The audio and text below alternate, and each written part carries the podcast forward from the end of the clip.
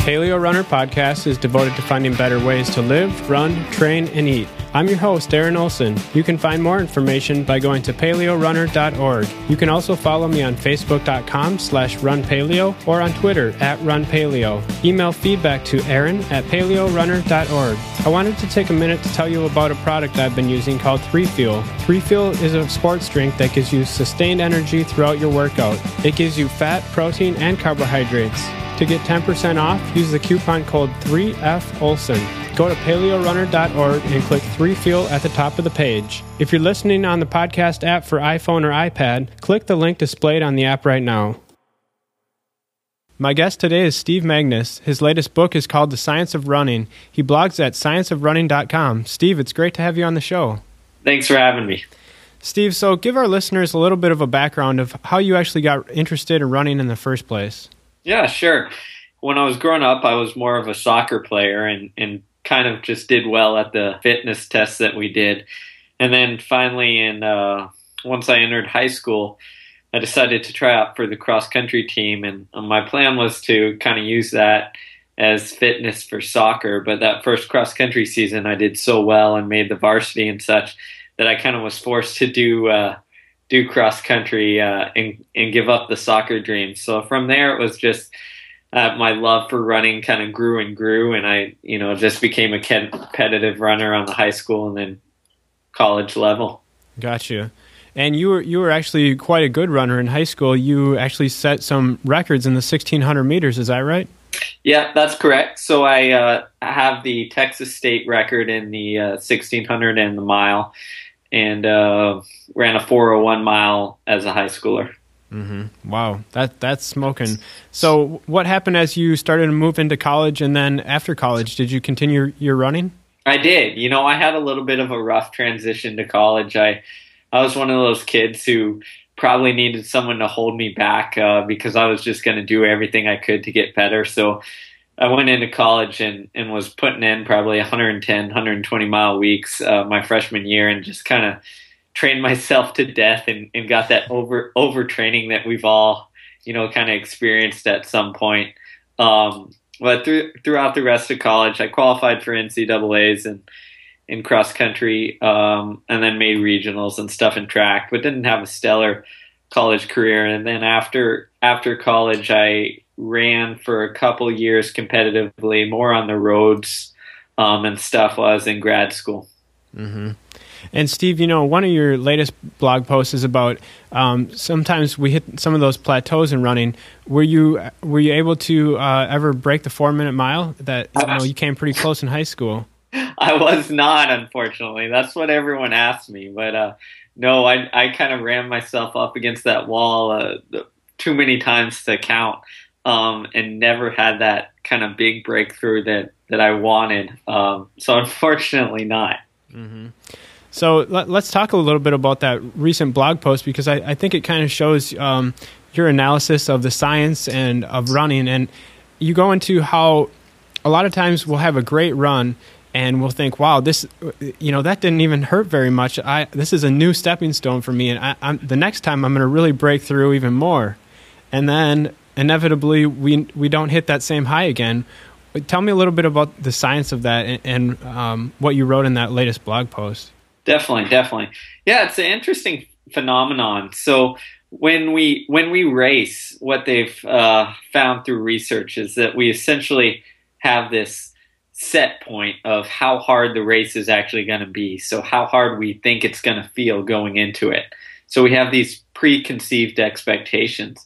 And what happens during a breakthrough a lot of times is we get done with the race and it feels a whole lot easier than we expected because it was a, a breakthrough. So you've got all that adrenaline and um, hormones kind of shooting through you and making it feel easier than than you expect it to be. So what happens is that that breakthrough and that feeling that it was much easier than we expected that kind of changes our expectations for the next race. So we go into the next races and all of a sudden we're expecting like oh that that last race was really easy um, so this one I should be able to run faster and what happens is as you said we go backwards a lot of times um, and as I said that happens because it, it essentially messes with with your expectations and your set point of how hard the race should feel. Mm-hmm, mm-hmm.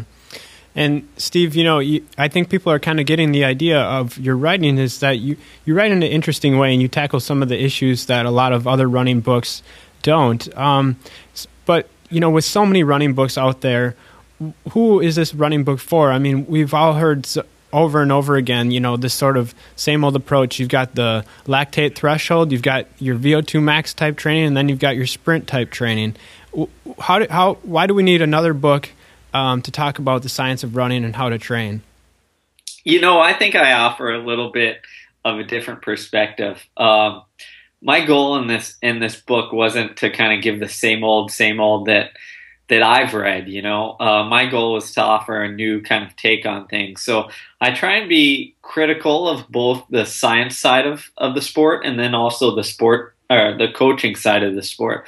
So I see my book as kind of meeting that unique, almost, you know, divide where I'm not a pure exercise physiologist and I'm not a pure coach and I try and try and almost answer the question of all right we have these two sides um, how do we re- how do we bring them together and find the best of both worlds? Mm-hmm.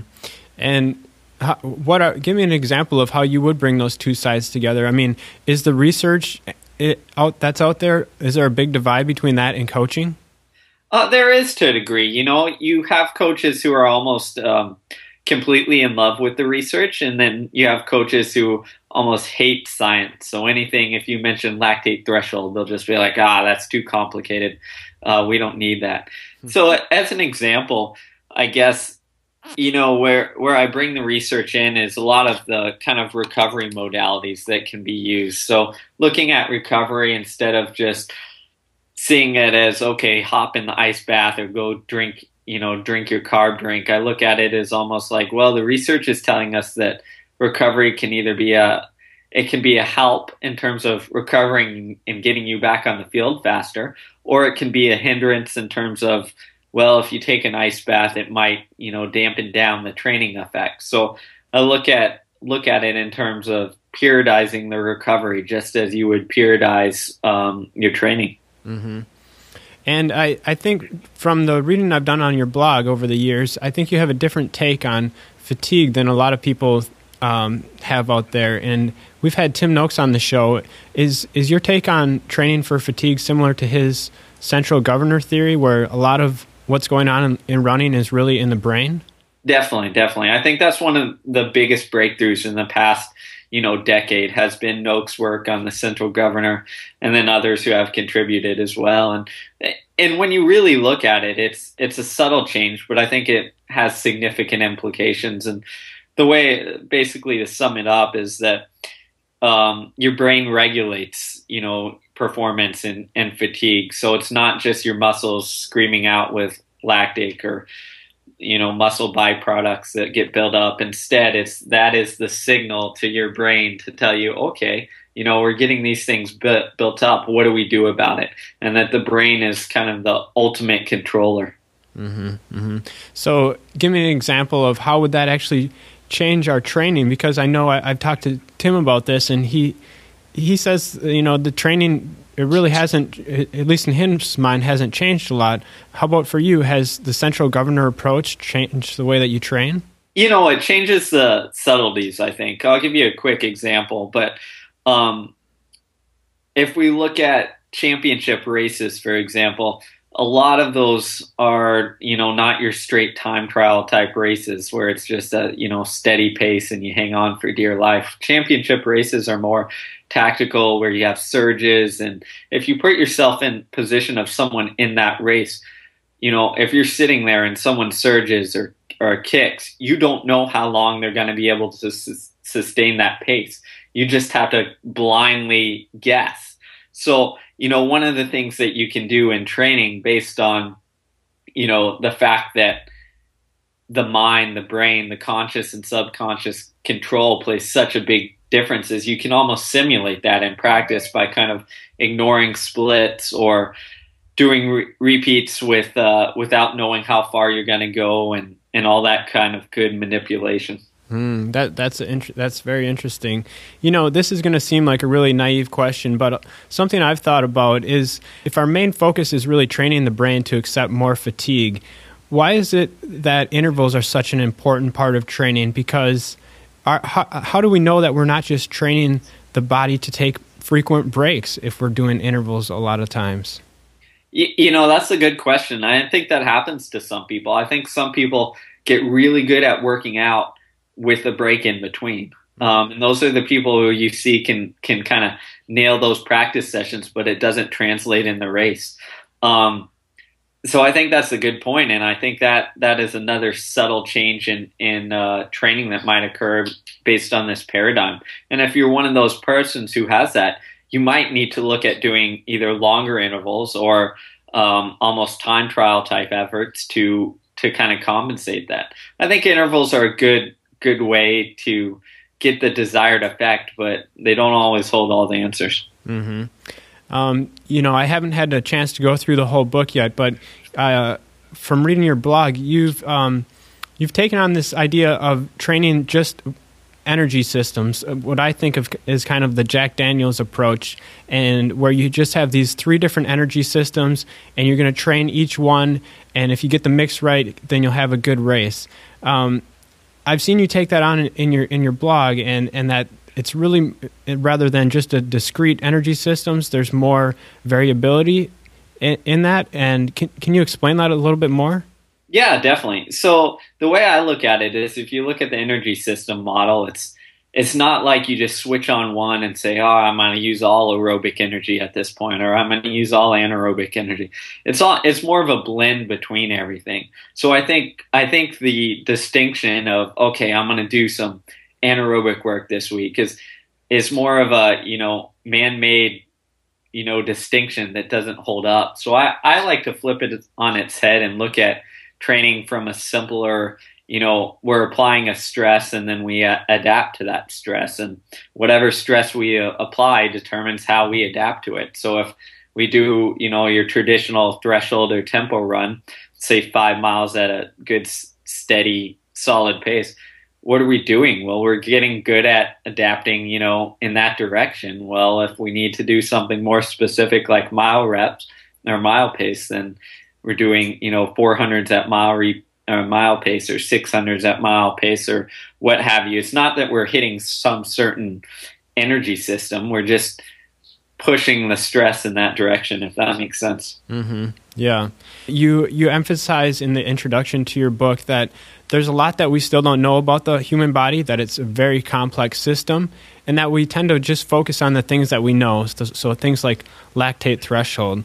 Um, what did you what did you have in mind when you wrote that? Uh, what sorts of things do you think we might not have discovered yet?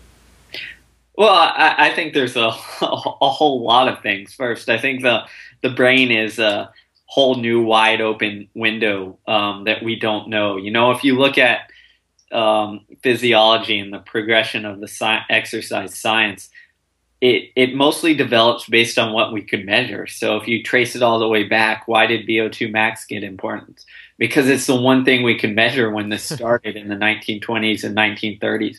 You know, when we when we could easily measure lactate in the 80s and 90s, well, all the all of a sudden lactate threshold became important. And now as we're getting more kind of, you know, brain imaging and and all that good stuff, well, the brain's getting important. So it it it almost depends on what next gadget is developed and um, can tell us what what we can measure a little bit.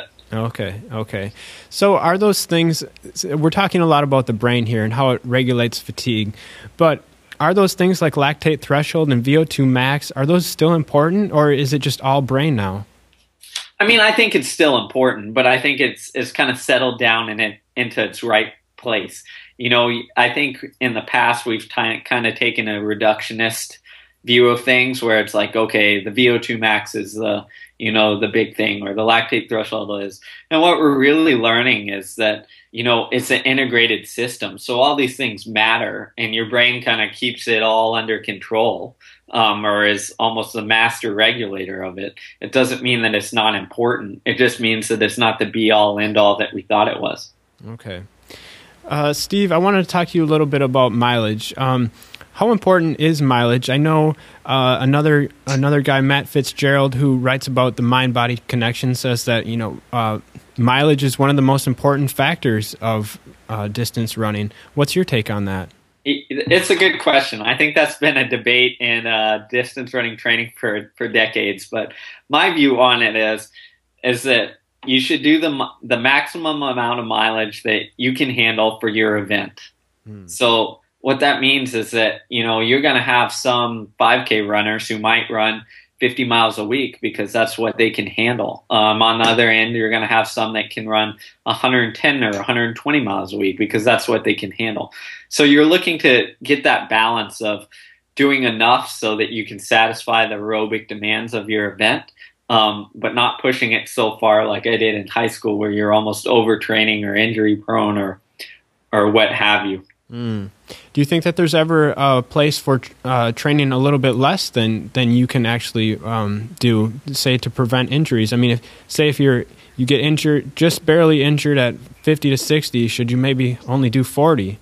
Yeah, no, I think it. You know, the old saying goes is you're kind of useless if you're injured. So um, it's much better to be, you know, 5% undertrained than 1% overtrained. Mm-hmm. So I would definitely err on the side of caution um, when building up. Okay.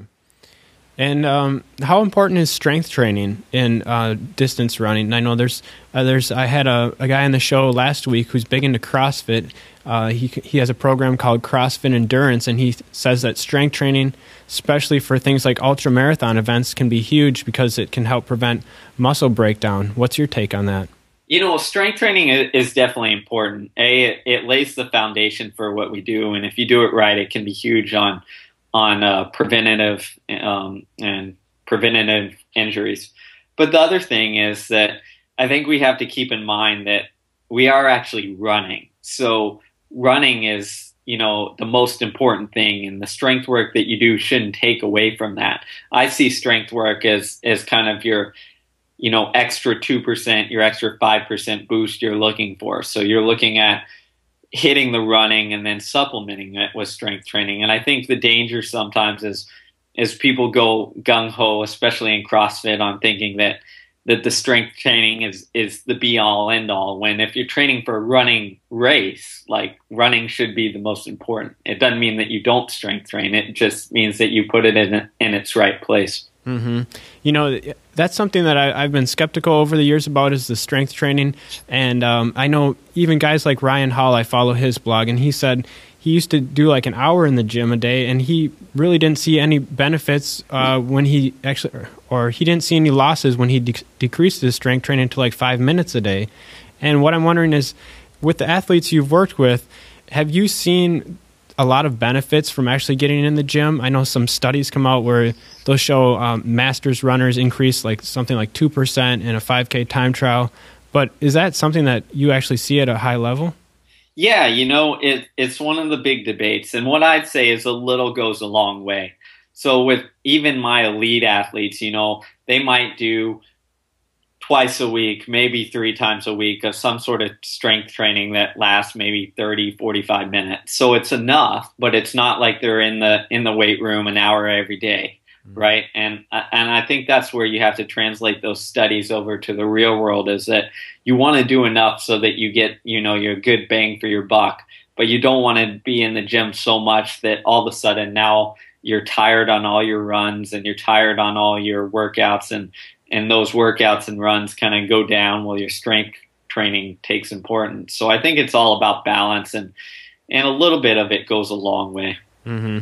And is the main benefit of strength training uh, the muscle recruitment? W- what is your take on what we're actually benefiting from? Yeah, it does. It does a couple different things. First, it it can increase muscle recruitment, so you can train your body to recruit more muscle fibers, which then you can hopefully use when you're out running. The other thing it does is if you add in like plyometrics and things like that, you're looking at at increasing your ability to use um, elastic energy efficiently. And then the last thing you can do is is increase power a little bit, which helps with efficiency too.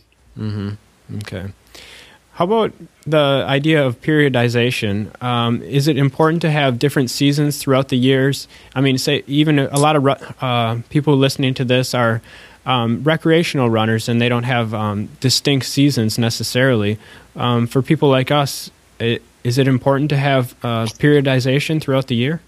I think it is. You know, I think it's good to change. Um, your body adapts when you change. So if you keep repeating the same type of workouts, same everything, then you kind of get stale. So periodization is important um, regardless of your level, I think. Where it changes is it doesn't need to be some huge, you know, modulation or some huge change from, you know, month to month. And you can look at it as almost more blending different workouts instead of going, all right, I'm going to do all mileage this week and then all all intervals the next week and that that sort of thing.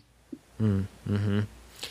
How about diet? How important do you think diet is? A lot of people uh, listening to this are interested in the paleo diet. And what's what's been your experience working with diet with your athletes? Yeah, I, I think it. I think diet matters. Obviously, it's the fuel you're putting into the system. So um, it, it, matters in terms of performance, especially when you're looking at the longer distances like the marathon, um, but also in terms of recovering from day to day training. Um, so I think it's a a pretty vital thing. What diet works exactly, I think, is a thing that science hasn't quite figured out. Um, I know Noakes is is huge on the paleo diet now too. Mm-hmm. Um, so it, it, seems like that fluctuates a, a, bit, but I, I really encourage athletes to experiment a little bit and see what works for them. Mm-hmm. And have you had any? Have you reviewed any of the literature about um, possibly low carbohydrate, higher fat diets working for some of those ultra distance events. Um, a few weeks ago, we had Zach Bitter on the show, and he set an American record for the 100 miles following a really low carb diet. Do you think that there's any benefit to that, or is would have he done just as well on a high carb diet? You know, it's impossible to say, but I think there's some some good training adaptations that can actually occur on a on going low carb for a little bit. Um, I know there's recently there's been some research and then some athletes have done it where they've almost gone on carb restricted to kind of force your body to get used to dealing with low glycogen and then bringing back in carbs um, to kind of super compensate a little bit so i think there's some good research there i think for the ultra events it's such an unexplored area um, because it's relatively new uh, to competitive you know fields mm-hmm and then also it's relatively new to research too. So there hadn't been a lot of studies done on it yet. Mm-hmm, mm-hmm. Um, so what was it like writing this book? Um, how much research did you have to put into it, and how long did it take you? Um, it, it was a several year process. So it started when I was in graduate school and I was doing a lot of research for my master's thesis and I kept coming around, uh, along really cool studies that I was like, man, I wish you know more people knew about this, and I wish more people, you know, could figure this out. So it started then, and that was kind of when I, you know, got most of my research in, and then sat on the back burner for probably two years, and then after that, I've been working on it for the past year and a half, and it took ungodly amounts of research and time more research studies I've looked at than I, I care to talk about. Um, but it, it was well worth it, I think. I think I got a good assimilation of, of almost all the latest stuff out there. Okay, cool. So, what are some of the top things that you could tell some, some of the runners or triathletes listening to this as far as how to improve their running? Is there are there any specific tips that you could share with us?